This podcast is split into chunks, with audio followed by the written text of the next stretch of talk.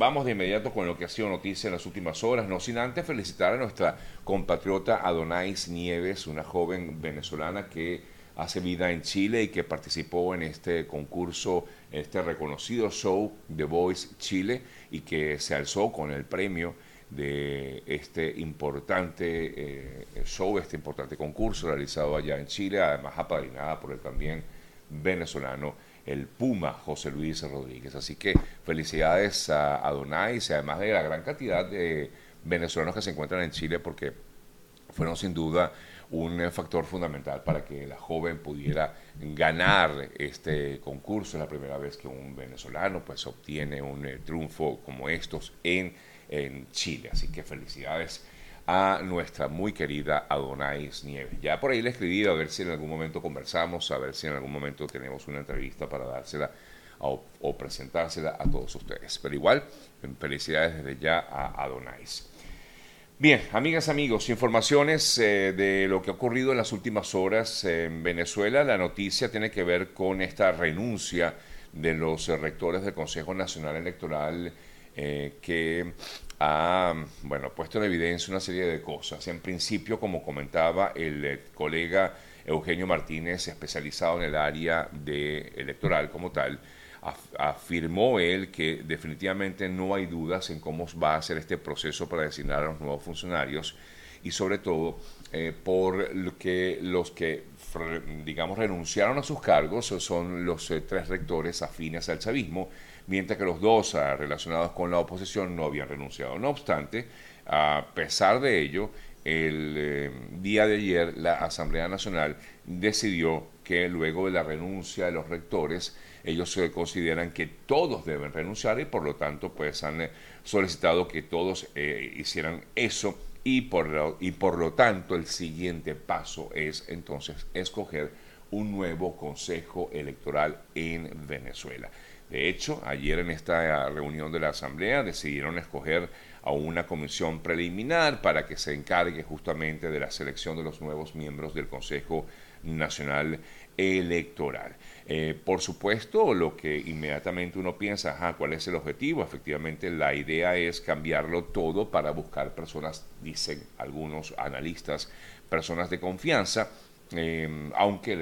el equipo técnico como tal del CNE continúa y eh, todo tiene que ver justamente con miras a lo que es este proceso de primarias eh, previsto eh, para el mes de octubre em, em, dentro de la plataforma unitaria o la plataforma de oposición. Mientras tanto, mientras todo eso ocurre, la Comisión Nacional de Primarias ayer destacaba que luego la renuncia de los rectores del CNE se encuentran en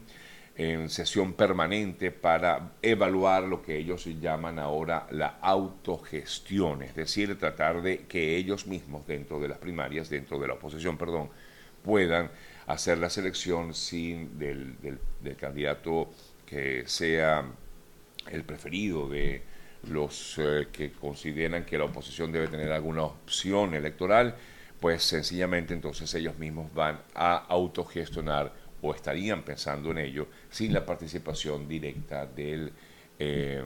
sin la participación directa del Consejo Nacional Electoral. Y por esta razón, pues que efectivamente la Comisión de Primarias evalúa esa autogestión y afirman estar entonces en, en una sesión permanente dentro de este Consejo o Comisión Electoral de Primarias. Mientras tanto, Ayer vimos la segunda inscripción de los candidatos, en este caso le tocó a Tamara Adrián, ya lo hizo eh, recientemente el eh, representante de COPEI, Roberto Enríquez. Hasta ahora son los únicos dos que han presentado como tal su nombre de forma oficial a las primarias de la oposición. Cambiamos de tema y en eh, Colombia ha habido una gran cantidad de comentarios y además de versiones que destacan que en teoría, por lo menos así lo presentaba la revista Semana de Colombia, que asegura que tuvo conversaciones con un testigo del fallecido coronel Oscar Dávila, em, quien eh, recordamos era coordinador de protección de la presidencia y eh, quien en teoría, porque así lo han afirmado algunos eh, medios, se habría suicidado, pero esto todavía está no está del todo claro. De hecho, ayer salieron a relucir una serie de videos eh, vinculados con el momentos antes en que esta persona, este coronel, se quitará la vida. pero lo que destaca la revista Semana tiene que ver con que supuestamente el dinero que tenía en su poder Laura Salavia, la ex jefa de gabinete del presidente Petro, en su residencia y que generó todo este gran escándalo, eh, ya que supuestamente eh, la señora Sarabia había indicado que quien había robado el dinero o le habían sustraído el dinero eh, por parte de la niñera o ex niñera y todo esto generó todo este escándalo que, del cual hemos hablado durante varias semanas. En síntesis, la revista Semana afirma que ese dinero era directamente del presidente Petro, y que estaba en varias maletas. Un eh, dinero, estamos hablando de aproximadamente unos 3 mil millones de pesos. No obstante, el presidente colombiano, quien se encuentra en Alemania, desmintió esta versión y dijo que todo eso tiene que ver con eh, buscar difamarlo. Eh, estos testimonios, como el que supuestamente, o presentó, de hecho, presentó la revista Semana, de este testigo o supuesto testigo, dijo que todo tiene un interés, de interés difamatorio contra el presidente de la República, buscan minar la confianza de la ciudadanía en el gobierno colombiano.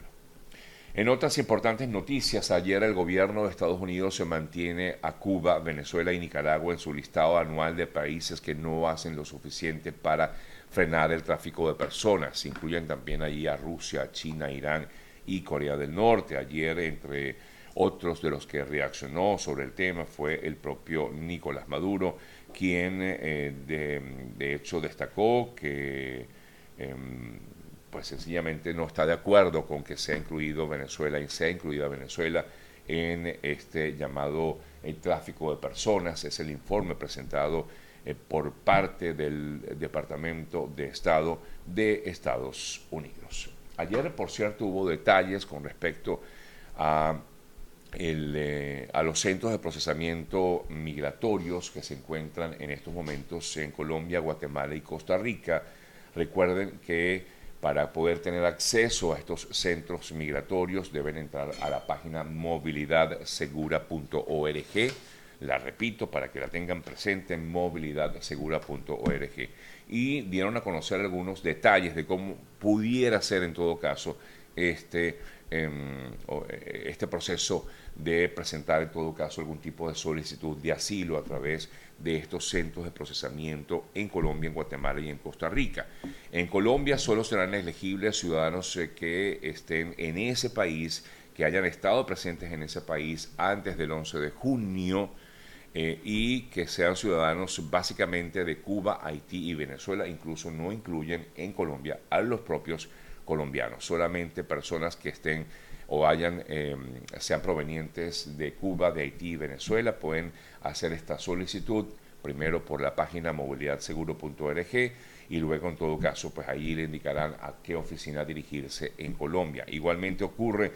en Costa Rica, personas eh, provenientes eh, básicamente de Nicaragua y de Venezuela, según mm, explicaban, las oficinas están limitadas a estas personas, a nacionales de Nicaragua y de Venezuela y que hayan estado presentes en Costa Rica antes del 12 de junio. Es importante igualmente, les recuerdo, entrar a la página y ver los detalles, cuáles son las limitaciones para que no tenga equivocaciones a la hora de llenar, en todo caso, ese formulario que exigen allí en esta página movilidadsegura.org.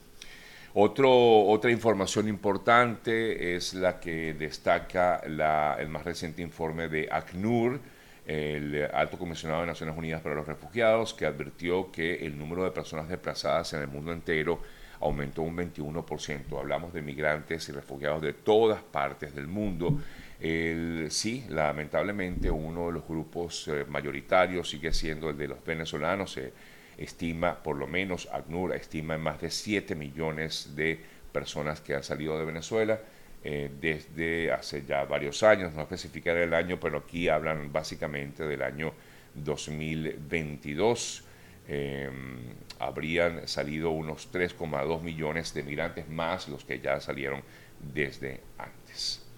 Bueno, tenemos más informaciones, por supuesto, amigas, amigos, más comentarios que hacer, más eh, noticias que brindarles a todos ustedes. Entre otras, eh, bueno, pudiéramos eh, destacar ayer, no, perdón, esta próxima semana se cumplen dos años de aquel terrible suceso registrado en la localidad de Surfside, aquí en Florida.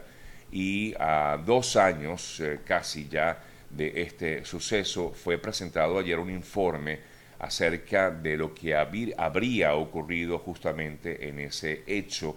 eh, ocurrido en el año 2021. Los investigadores eh, que trabajan para determinar las causas creen que el análisis realizado por los investigadores incluyen el hallazgo de que al parecer la plataforma de la piscina presentaba una grave deficiencia de resistencia y es lo que ellos creen habría provocado el desplome de las torres de las, eh, las Champlain Towers en eh, Surfside, en Florida, en el año 2021.